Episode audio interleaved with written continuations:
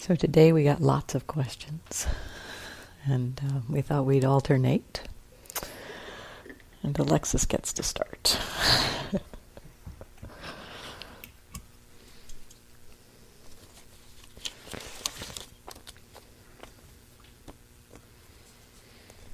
okay. If Buddhist understandings, Dharma, are the natural result of right living. Can you hear? You can? Okay. And meditation. Uh, so, if Buddhist understandings, Dharma, are the natural result of right living and meditation, why do others who meditate, other religious or non secular, uh, not come to the same Buddhist insights? Is it different outcome, cause and effect? Okay. Um, so, I don't know that many other religions. I was uh, brought up in a non secular or non secular. Is that that's secular? Secular, yeah, secular. That, uh, that particular thing always confuses me. Not secular household. Um, so, but the way I sort of I like the way the Dharma understands the nature of the mind, which is that this is this nature, this is natural faculties, and I think in some ways, at least for me, and I think it's true for a lot of people when they come to the Dharma, they recognize a lot of the qualities of mind that are pointed to as we are, you know, that we already had those qualities. For example, you know, that there's a lot of mixture of wholesome qualities in the mind um, that were already there. And so there's something that's very natural about that.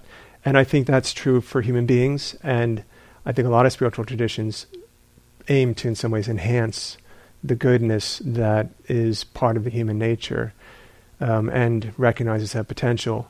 I think what is unique, or at least I find um, what Dharma points to, and it you can see it in the in the Noble Eightfold Path that in the very first step, is right view, and that it points to the way things are.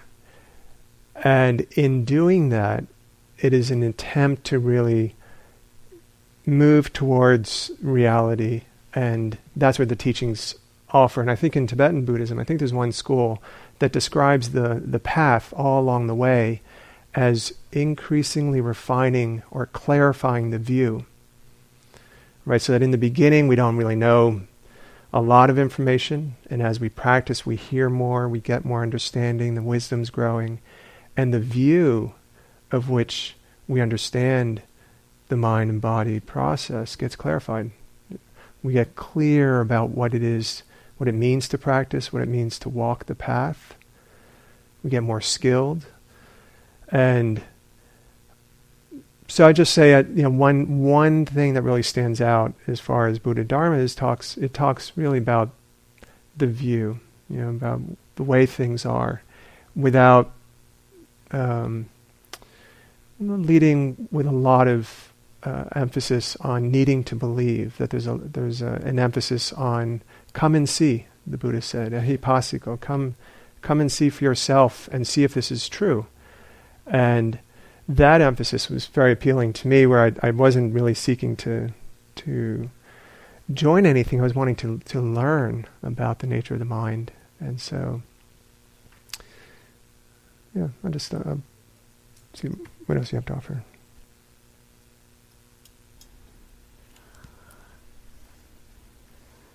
I guess the I, am in complete agreement around the view. You know, this is the view, the perspective that we bring to our practice. It's it isn't actually just about right living and meditation. Every, I mean, I think as Alexis says, every religion really emphasizes the wholesome, the beautiful, um, non-harming, um, compassion. Um, there's one. There's one teaching in the. I think it's in the Anguttara Nikaya, where um, one of the, I love this because it's a householder that is talking to a bunch of other ascetics, and this householder in Anathapindika uh, they these other ascetics come to him and say, "What views do you hold?" And uh, or no, he, he, says, "What views does the Buddha hold?" And he says, "Well, you know, I can't tell you what views the Buddha holds." Well, how about the uh, the other monastics, the other monks of the Buddha? I don't know what they, views they hold either. And they're kind of thinking, "Well, this guy doesn't know anything." And then they and then they say, "Well, what views do you hold?" And he says, "Well, I can tell you that." But first, you tell me what your views are. And they each express their views, which were along the lines of oh, every the world is infinite, the world is finite. Um, um, all these various kinds of perspectives that religious teachings were offering at the time, and they all ended their little thing with like, and this this alone is true, everything else is false. And the uh, Anathapindika followed that by saying, "Well, here's here's the view I hold. It is that um, I can't remember exactly the word, but along the lines of um, experience arising um, when held to is stress. The letting go of that is the end of suffering. That's the sort of view I hold. And uh, he had originally said to each of them, you know, you're holding to your views and that's causing you suffering. Um, and uh, and so they tried that same argument on him. And so you're holding to that view that's causing you suffering. And he said, When I see the arising of you, I see it as impermanent and constant, and it releases.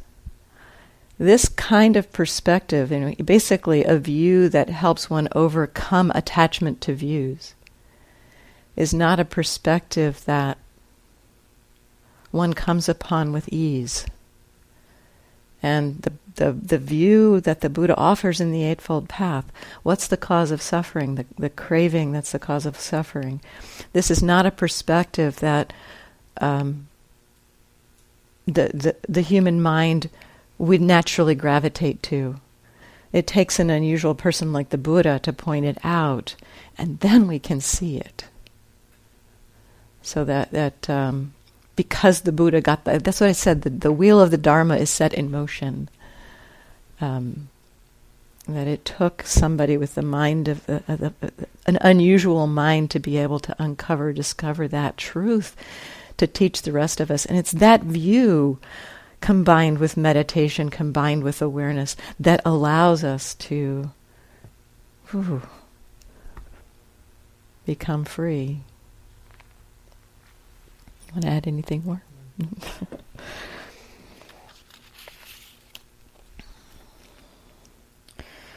Uh, sometimes thoughts and feelings of appreciation for the Buddha arise. In this practice, I just know them as mental process and do not intentionally extend them. Is this correct practice? Um, when any wholesome quality arises, the uh, encouragement in this practice is really to know it, to really uh, be aware of it. Metta arises, appreciation for the Buddha, um, uh, generosity, any wholesome quality. Um, we're talking about getting familiar with mindfulness. So, any wholesome quality arising, awareness um, of it. And, uh, you know, intentionally, we intentionally explore cultivating awareness um, but I would say, in general, we the the extending of these wholesome qualities happens naturally with the awareness of them. That's a function of awareness and wisdom. When awareness and wisdom know wholesome qualities, the wholesome qualities uh, grow. They become more uh, predominant in our minds. And so it's a natural way of extending them as opposed to a, maybe an intentionality to try to extend them. And I'm not, you know, it's certainly not a bad practice. I'm not saying it's it's not a. am uh, not saying that it wouldn't be a good thing to do at times. And you know, at times we've even talked about when when there are um, times of struggle You know, when we feel like we're going to, down the rabbit hole of um, some challenging state and not able to be aware of it, we use our tools, you know. And if appreciation of the Buddha is a tool that resonates, or compassion practice is a tool that resonates, or uh, being with the breath is a tool that helps you stay here and not go down that rabbit hole, by all means, cultivate it. Work with it to support the, the balance of mind. Anything you want to add to that?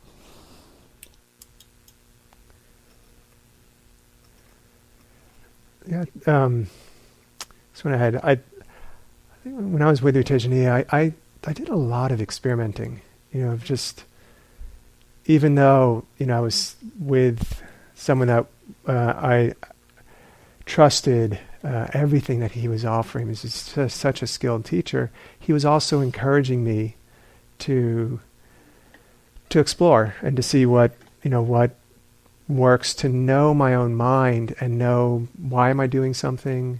Is it working? You know, why does that work? And it so is so non-formulaic.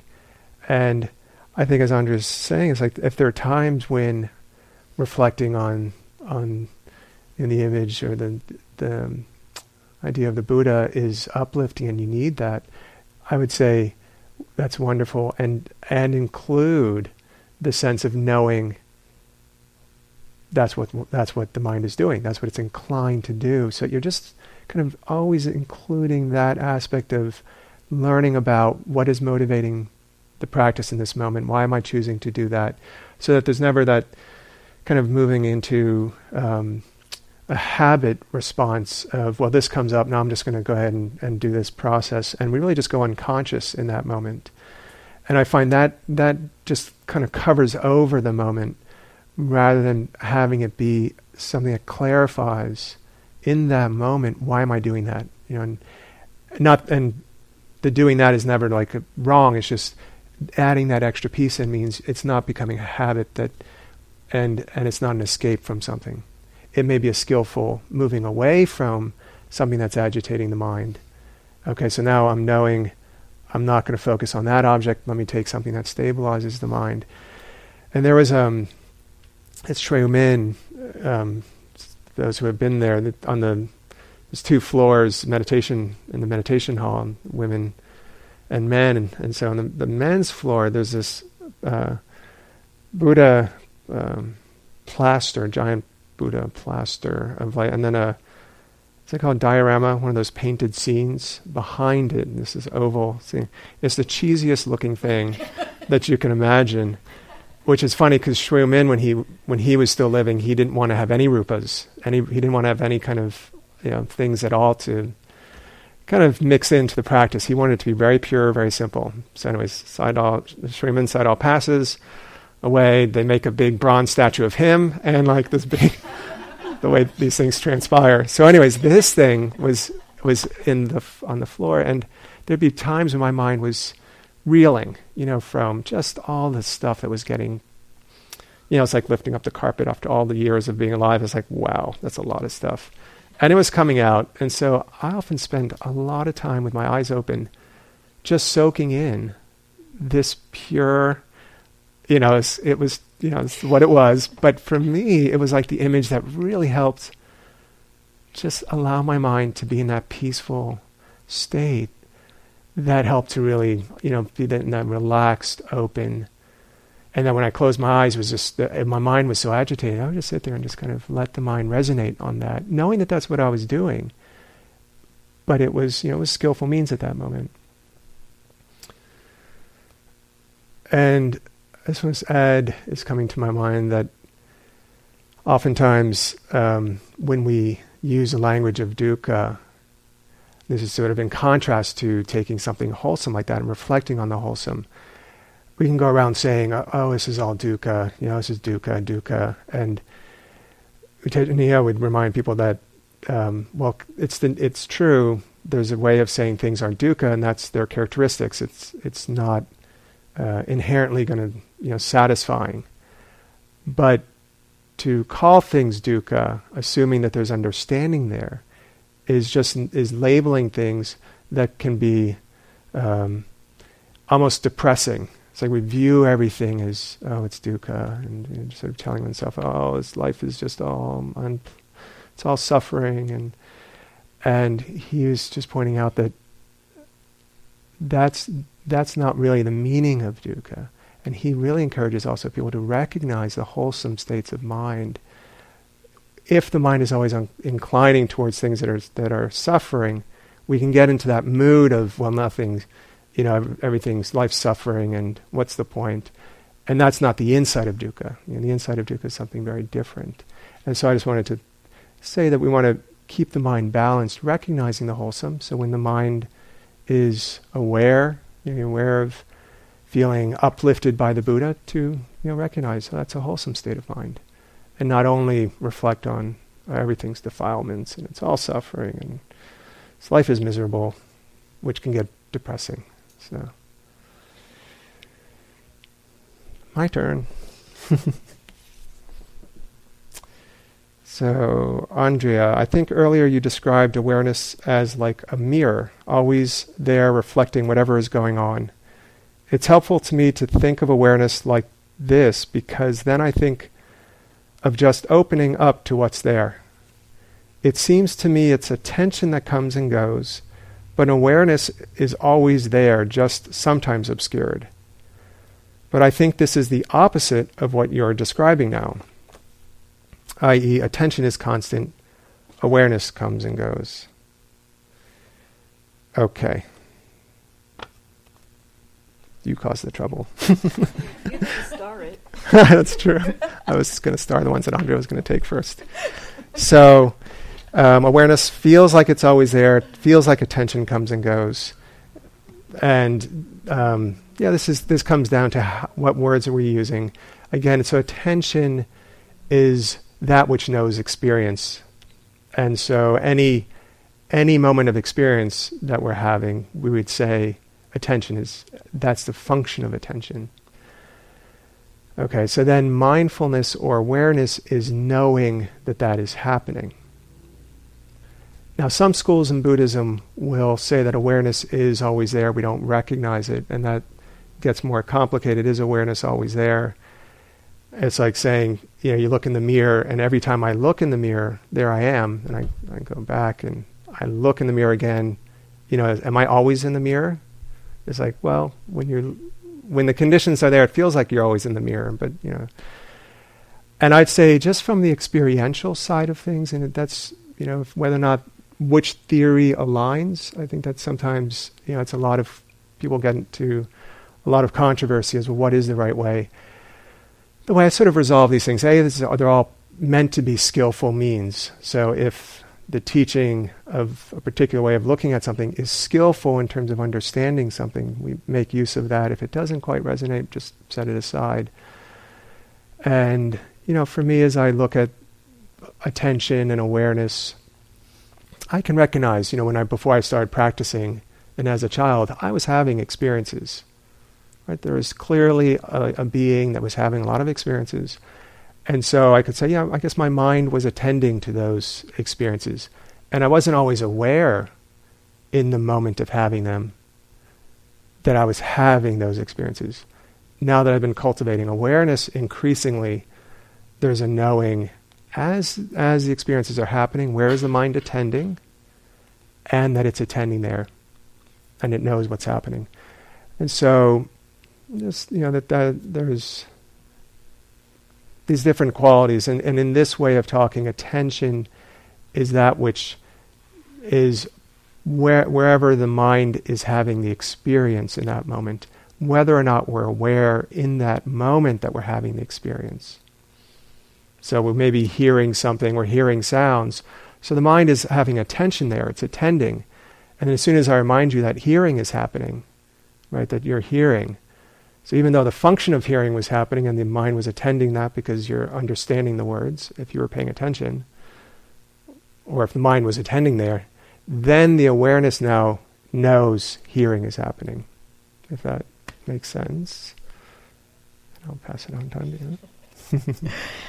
yeah, it really is the language uh, we're using And the o- the only other piece I'll add to what Alexis said is that there's another, I mean, factor of mind. Another, there's several that are said to happen in every moment, um, and consciousness is one of those. The bare knowing mm. quality, and sometimes when people say awareness, that's kind of what they're talking about too and that seems like what the flavor of what this question is pointing to when i it's like there is something that's always knowing there is a there is a knowing that's always happening and, and that knowing always has that factor of attention um, so that uh, but mindfulness or what we're calling awareness here comes and goes so we could take the awareness out of the picture just let let's let's let that word sit to the side.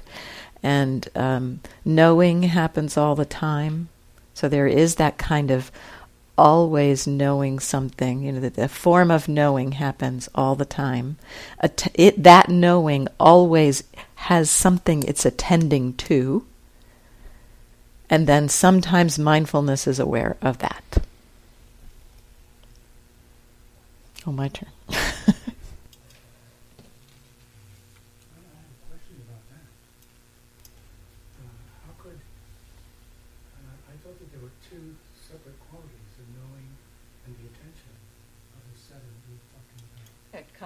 consciousness. Con- You're off. Consciousness and consciousness. consciousness has qualities that arise with it all the time intention, attention, perception, things like that. That's like this, the state of mind is comes together with that. And so there's always the knowing, and that knowing always knows something. So consciousness and attention are separate things. Yeah.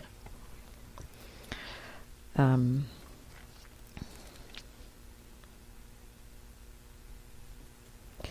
when aware becomes more like a mantra than a mindfulness prompt, then keep on keeping on be invented and use new prompts, but without being too busy about it. When you notice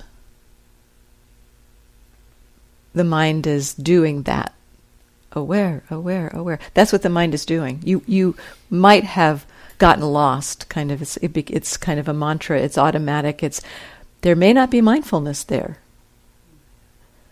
You become aware, you notice this is what the mind is doing. So, in that moment, so uh, when aware becomes more like a mantra than a mindfulness prompt, the fact that you've noticed that, notice that that is what the mind was doing. It was uh,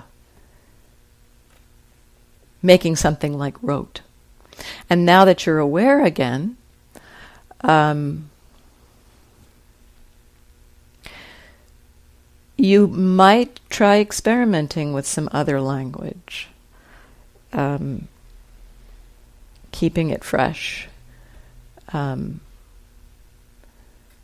find the language that resonates for you. Um, you know, some of you have pointed out, you know, this this question doesn't work to me for me, but this one does.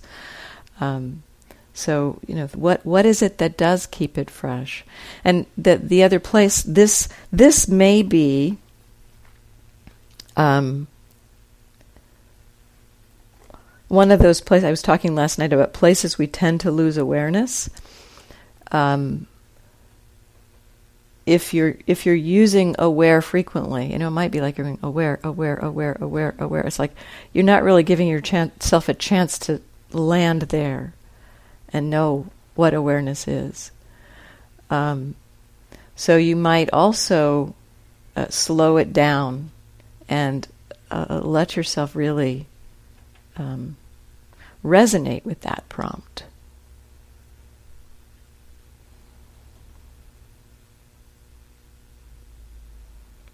You have anything more to say?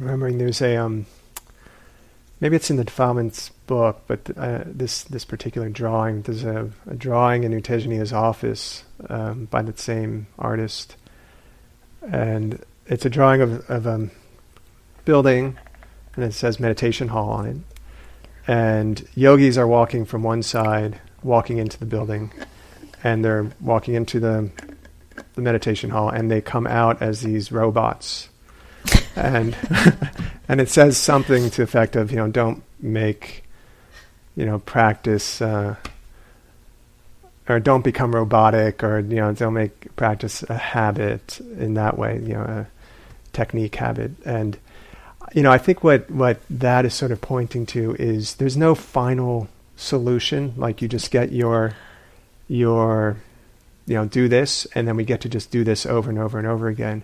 There's something that's so alive about the dhamma that you know we don't know what we're going to come up against in the next moment. And there's times when we do have to say well as the mind aware? Is the mind aware? And then that works. Or or the or you just notice there's an there's an awareness that's that's now more sustaining. And that would not be the right question to be asking because the mind already has that momentum.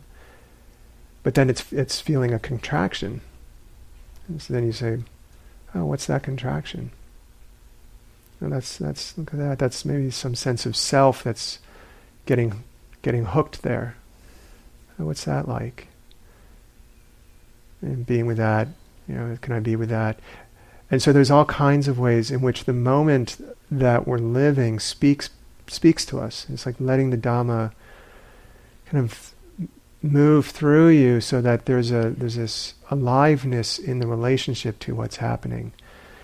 You know, and there's some things that do work for long periods of time, but but it is really to be conscious that it's working or why it's working and that it is in fact doing something. You know, it's not sort of a magic pill like take five of these awareness questions a day and you need like that's from Monday. It's like those pill boxes and put the right questions you know, in each of the day, and then you pull out, okay, these are the questions I'm asking today. It'd be nice to just have that all laid out for us, but you know, the Dhamma is, kind of going to move at its own maze, and we keep showing up for it. Um, yeah, so just that. I'd say be aware of the habit making, the falling into the groove, which you know is our mind's tendency to do. Is there's something that we sort of like, and before we know it, we're just now habitually in that, and really the factors, the qualities of the mind have, have weakened a little bit. So we're really learning how to check on the mind. Is it actually, when that, some people have asked that about that phrase in the book, um, is the mind superficially aware or really aware? And that's sort of the discovery and understanding of what does it mean we're not superficially aware. Well, superficially aware might mean when I get on automatic pilot a little bit and I'm just asking that question because that's what now I'm, my practice looks like is asking this question. And then we check and we recognize, oh yeah, I'm not really mindful of asking that question. And again, the awareness feels further established. Right? So just like that, just you know, keeping it as as intimate and genuine as possible. Any of these any of these offerings, they're meant to really be taken in and known how they're being used in, in, the practice. And it's my turn.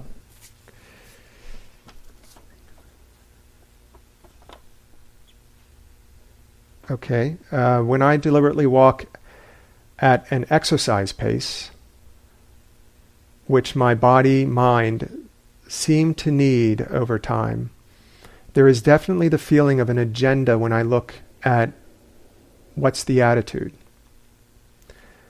Plus, less sustained mindfulness. My inclination is to do it anyway, just for that portion of the day, and learn from it.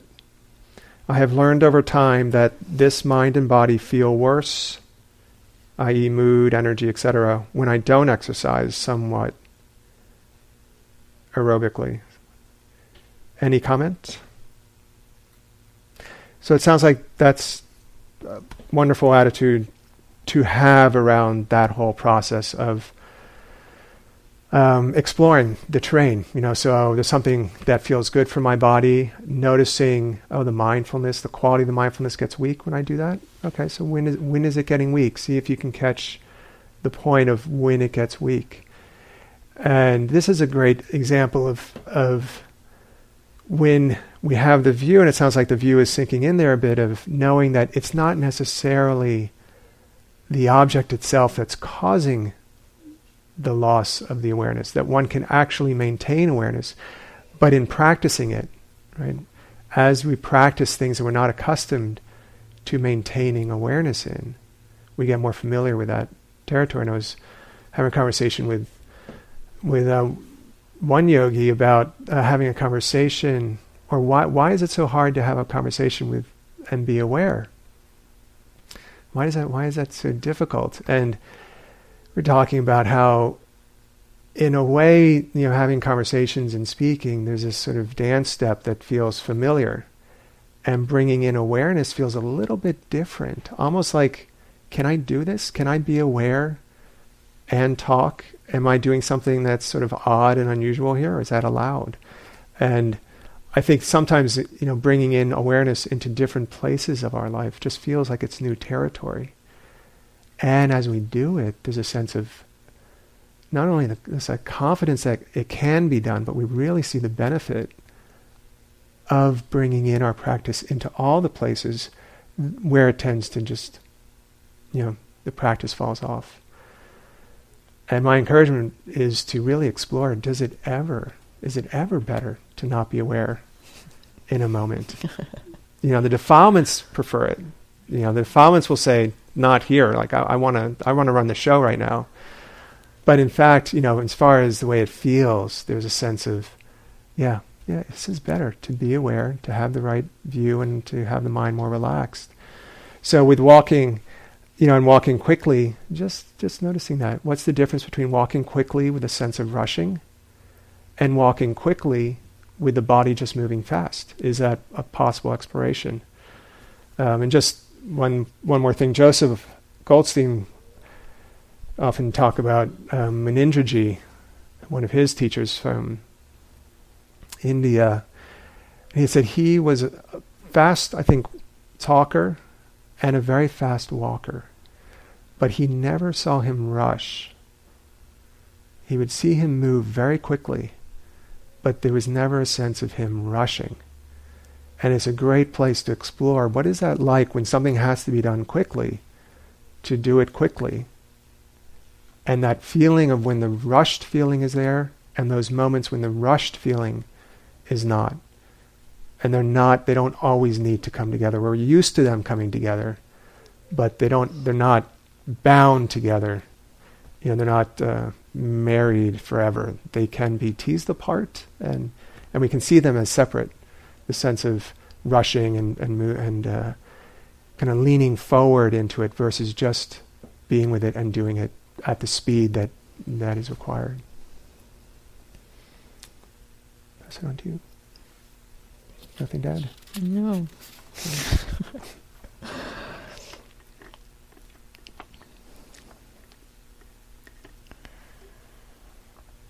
if it's causes and conditions that determine when awareness is present, what are those causes and conditions, and can we influence those? It is causes and conditions that determine when awareness is present. And the mind body process, the, the conditions of the mind body process can influence those. One of the conditions of the mind body process is a rising of a sense of agency of choice. And uh, when that choice arises, when that uh, choice choice is a possibility. There, there is that uh, that possibility of one versus another thing, and that choice is also conditioned it will be conditioned either by defilement or by wisdom, by wholesome or unwholesome. So, in general, the conditions that influence and uh, support awareness, hearing the Dhamma, hearing, hearing the teachings will is a condition that supports the practice. That's the first condition we need. the very first condition we need is the, the hearing the Dhamma.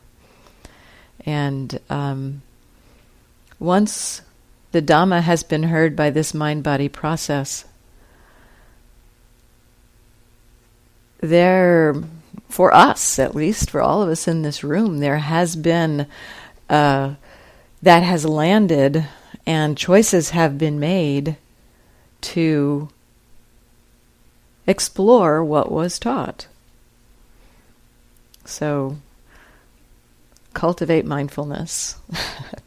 so, uh, this is an interesting piece, and I did talk about this last night, but I'll kind of highlight it. The other key condition, it is said, that supports the arising of mindfulness, the proximate cause for the arising of mindfulness, is mindfulness. And fortunately for us, that unprompted mindfulness arises a lot.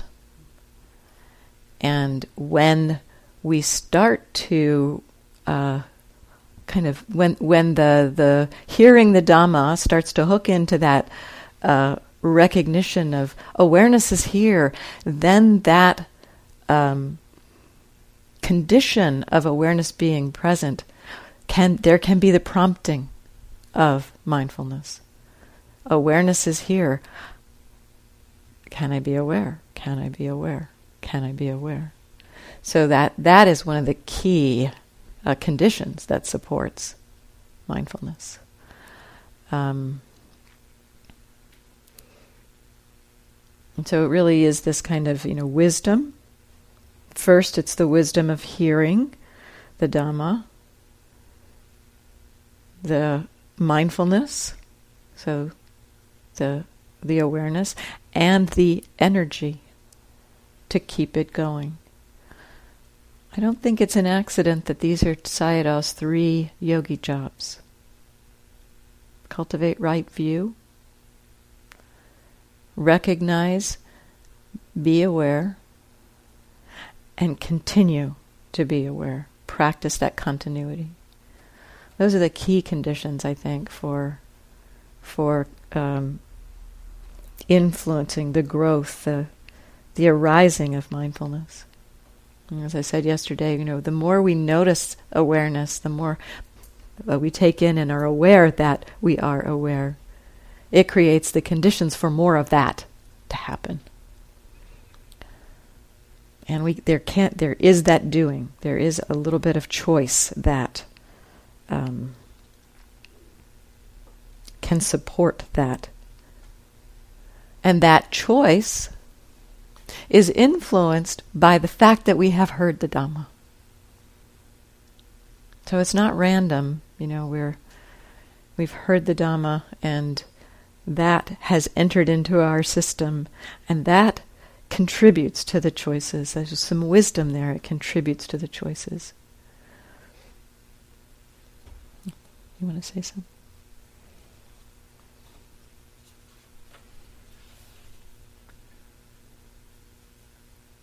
Just I was getting an image uh, as Andre was talking of these little streams, you know, in in the the woods, tiny little trickles, and I think in some ways our you know practice starts out that way with these little bits here and there, just adding, and those little streams join other little little bits here and there, and, and they start to build.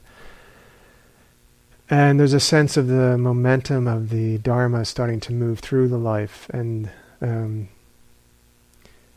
you know, I, I just noticing in my own life and practice how it hasn't been all that long, about, you know, 15 years now or so, really immersed in the Dharma. And it just increasingly becomes this um, natural force uh, or, or tendency of the mind. And it's like imagining those they, you know, there's little little streams joining up with, with more and more and become slightly bigger and bigger and for and it becomes a river, and this momentum of the Dhamma really starts. You know, when they say the Dhamma, if we take care of the Dhamma, the Dhamma will take care of you.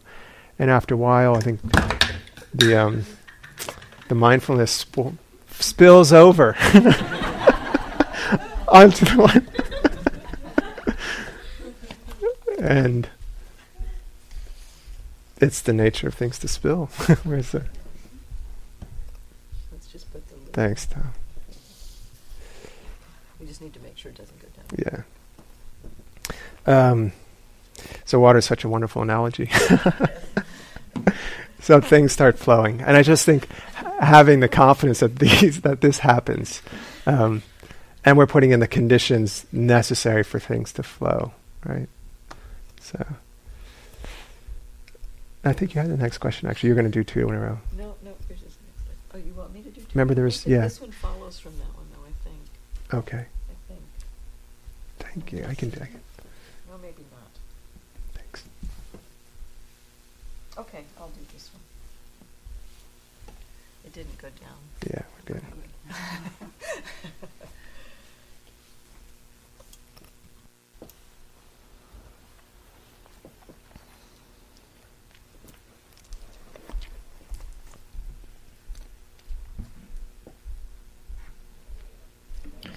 So this does kind of follow on from this last one uh, in some ways.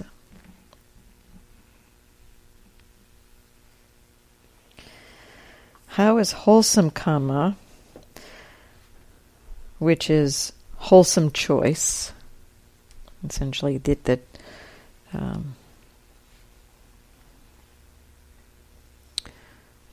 the Buddha at one point said that karma is volition the when it is this this point, this choice point. It is the point when the mind chooses to act, when the mind chooses to take action. It's not the action itself that is the determinant of the the unfolding flow of whether we move towards suffering or happiness, but rather the intention that goes with that choice. So, and this is where we're looking at the uh, the the attitude. What what are the motivations with with which we are practicing? What what what is that? Um, essentially, when there's the, the basic understanding around karma is when there's greed, aversion, or delusion in the mind when we're taking action, that will head us in the direction of dukkha, of struggle, of suffering. When there is um, wholesome karma, there's there's non-greed, non-aversion, non-delusion in the mind. It, it heads us towards, um, heads us in the direction of um, happiness. And um, that teaching on karma, so uh, uh, um, I'll just say a little bit more. That teaching on karma um, in in and of itself uh,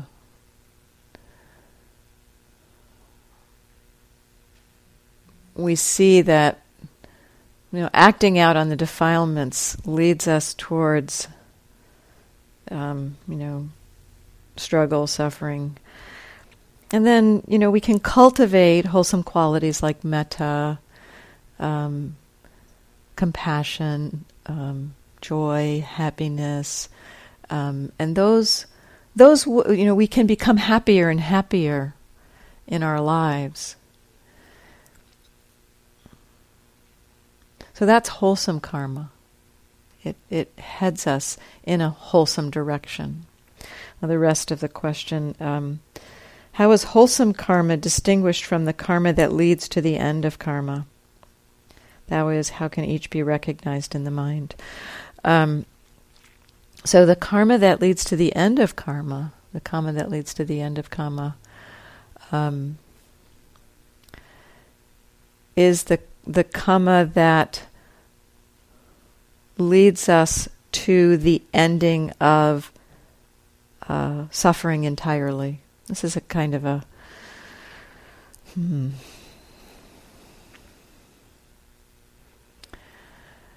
Why wouldn't following wholesome karma lead us to the ending of suffering entirely?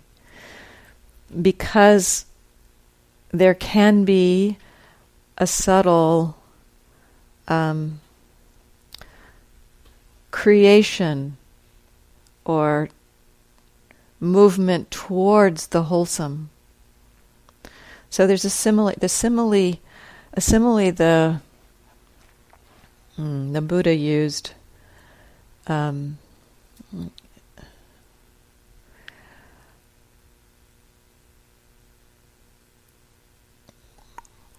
the simile of the raft. And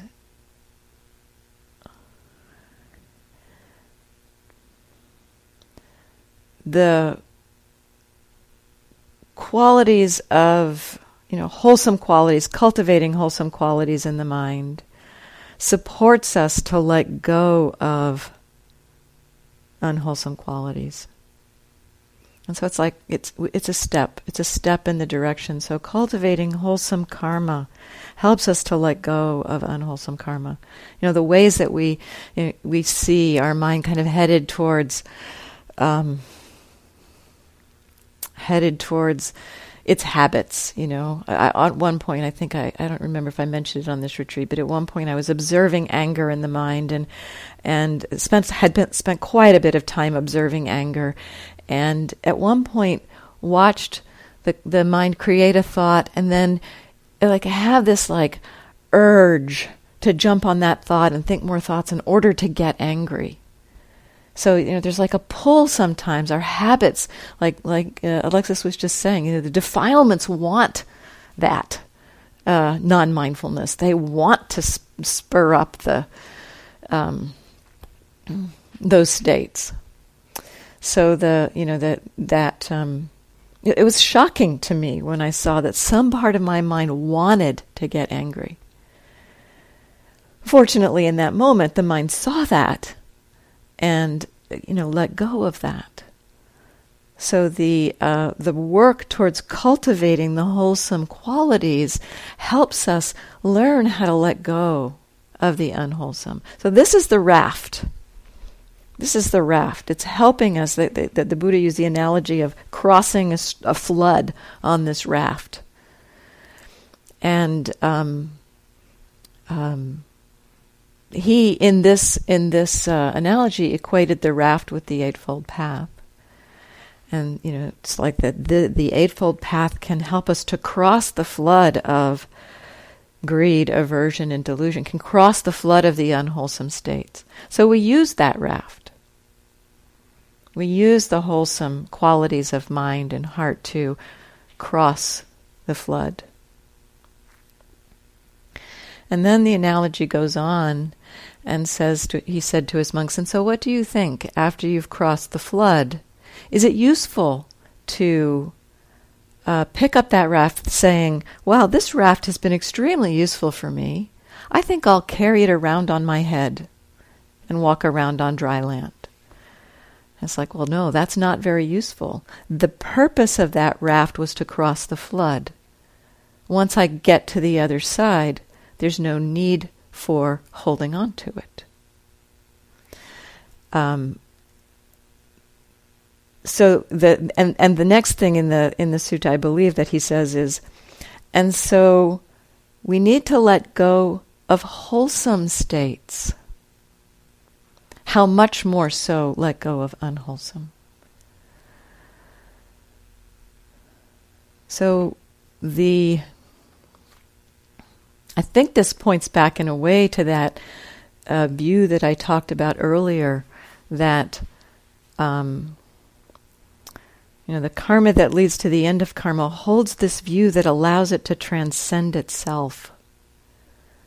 So the Eightfold Path actually holds a perspective that allows us to um, let go of needing to hold on to it.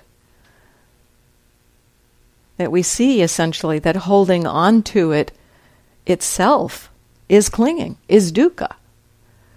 So the, the clinging, the, the, the clinging to wholesome states, the Buddha pointed to, as that's also that's that's not going to lead you to the full liberation.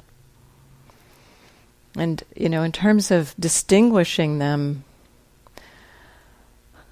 I think it really it really is the view that uh, the view of everything everything is an arising in the mind. That arising in the mind when clung to is suffering.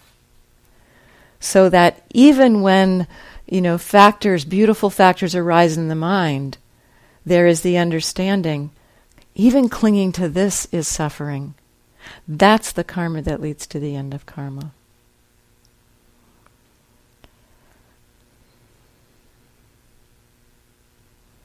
so a little further uh, earlier in the path those wholesome states cultivating those wholesome states, there may be clinging to those wholesome states. But we have that view, we still we have that perspective in a way that clinging clinging to anything will create suffering. And so even though there is clinging to those wholesome states, you know, it's not there's a, a big mistake that we can make in practice is to let go of clinging to wholesome states too soon or let go of of um, Uh, like we can we can sometimes recognize wow you know I really love to practice. I really want to practice. And we can see we have an identity as a meditator. We you know we, we're proud of ourselves. You know we've, we've got all this stuff going. And yet is it helpful to say oh I guess I should stop meditating I guess I should not go, I should never go to meditation retreat again. I should never try to meditate because I see that there's this clinging to meditation. Well, if there's a lot of defilements operating in the mind, you know, a lot of greed, aversion, delusion, a lot of anger, a lot of reactive uh, defilements, it's helpful to hold on to that raft. You don't try to let go of the raft while you're crossing the river. And so there may be some kind of clinging to those wholesome states. And that is wholesome karma. When we start to recognize the suffering of the holding to those states, when we really we start to know it not in our minds saying, oh, I'm clinging, I shouldn't be doing that, but really start to know there's, you know, there's investigation arising and, you know, the mind really being hooked to needing to know and feeling the pain of needing to know. That's the point to start investigating that clinging. So I uh, sometimes say in this kind of exploration, let suffering be your guide. We may be clinging at some level to wholesome states, and yet the suffering we are overcoming by it helping us to let go of reactivity. It's like that's way more uh, apparent, the, the releasing from that suffering is way more apparent. When that kind of that really reactive mind has settled way down, then the mind gets more attuned to the the dukkha of the clinging to the wholesome, and then we can look at that. Want to add anything?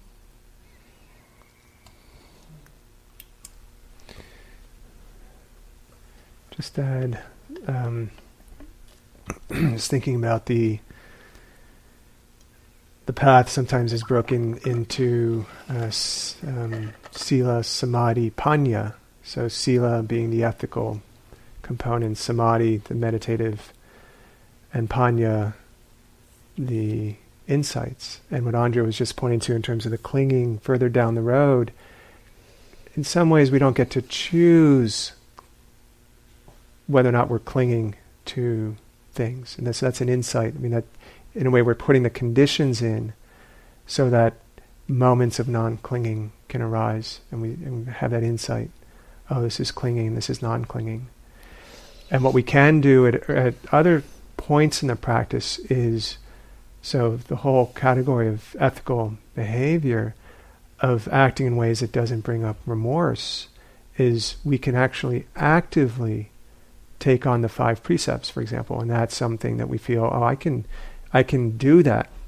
So that's something that can be done. I can refrain from harming. I can refrain from basic activity that, that does cause harm when we get to the level of insights, that's not something we get to do. The conditions have to be there, so we have to put in that work, and then and the non-clinging component is the fruit of of practice. And so the karma that ends, you know, what's the phrase? The karma that ends karma. That ends karma. I think there are moments where we do get to taste that of a moment of non-clinging, right? A moment of checking the attitude in the mind when there isn't grasping or clinging, and we see that mind that is really just wholesome, allowing, non judging. We could say as a glimpse into that kind of karma that doesn't lead onward, doesn't create more karmic consequences.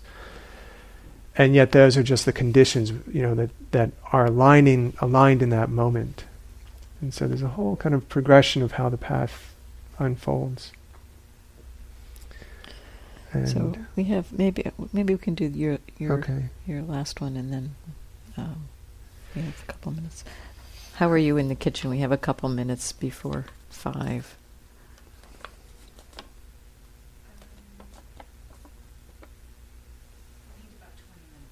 Okay, we'll answer one more. Okay, if um, if we don't own the mind and can't control it, how can we read? Hmm. I.e., why doesn't it just continue to free float and notice whatever it's drawn to? So, if we don't own the mind and can't control it, how can we read?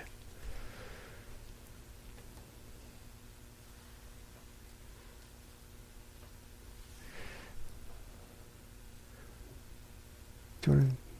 You want me to start? Yeah. Okay. I was thinking this actually is very similar in a way to the question around choice.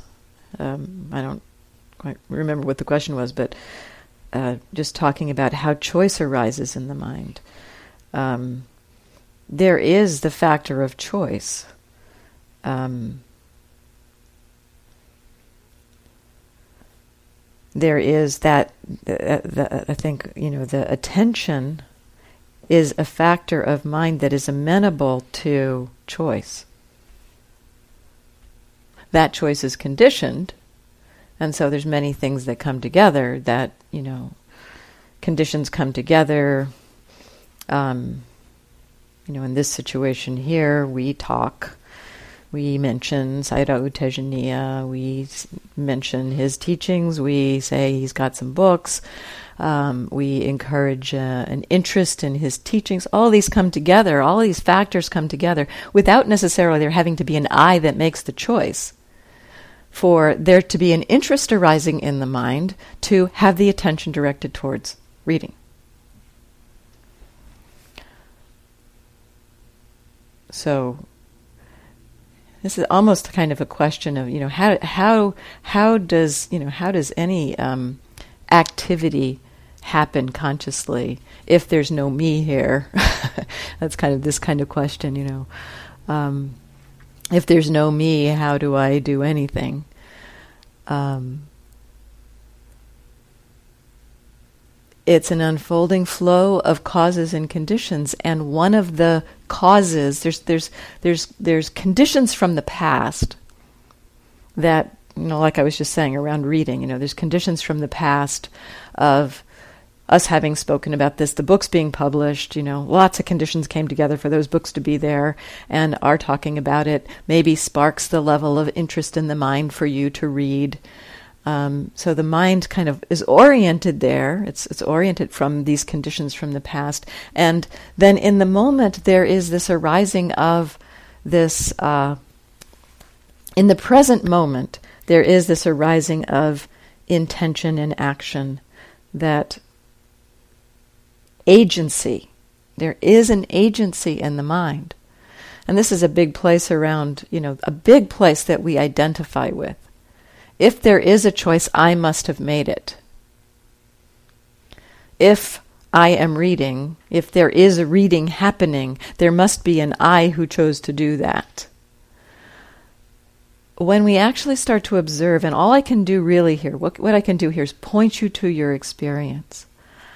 Um, start to look at how choices unfold in your experience. How does it happen that you get up from your meditation spot? One scenario could be something like, you know, you're sitting, you've been sitting for a while, and um, there's an experience of pl- pressure in the bladder. You've been sitting for a while, you had coffee for breakfast, maybe two cups of coffee for breakfast. So you've been sitting for a while, there's pressure in the bladder. That pressure is uncomfortable. The mind body knows what that's about, recognizes that um, I need to pee. and the the choice gets made to stand up and go to the toilet. We attribute an I in there like that whole process can unfold. That the, the cause and effect chain unfolds. And the experience in the body conditions a wish in the mind. The wish in the mind conditions an intention to move. That intention to move conditions the movement in the body you can watch this unfold and, and kind of like be amazed sitting there. Who's doing this anyway? You know, without that sense of I or me or mine doing it. So choice can be made. Choice is made. Not necess- not not an I doing it. And an interesting piece of this whole puzzle, a funny piece of this whole puzzle, is that the sense of self arising is a condition in the mind that can influence choice. So, a sense of I arises in the mind and wants to look good or think about something or do something and those conditions that that sense of self arising is a set of conditions in the mind and that set of conditions can influence choice and so it feels like I made the choice. But the arising of the sense of self is itself just a process. It's just a process arising in the mind. So that's a that's a that's a kind of a whole not self question, but um, mm, we should probably stop. Do you want to? Okay. Yeah, we should probably stop.